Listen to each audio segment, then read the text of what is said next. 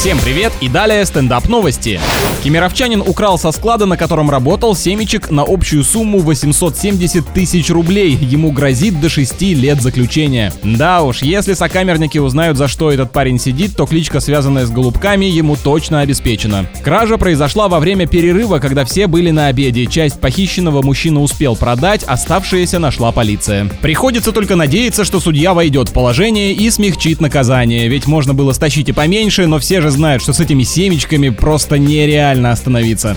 А сотрудники столичного креативного центра начали вести блог от имени одного из своих арт-объектов, которым является кусок мрамора, расположенный перед учреждением. Потому что под лежачий камень, как говорится, вода не течет, вот и приходится проявлять активность в соцсетях, чтобы набирать популярность.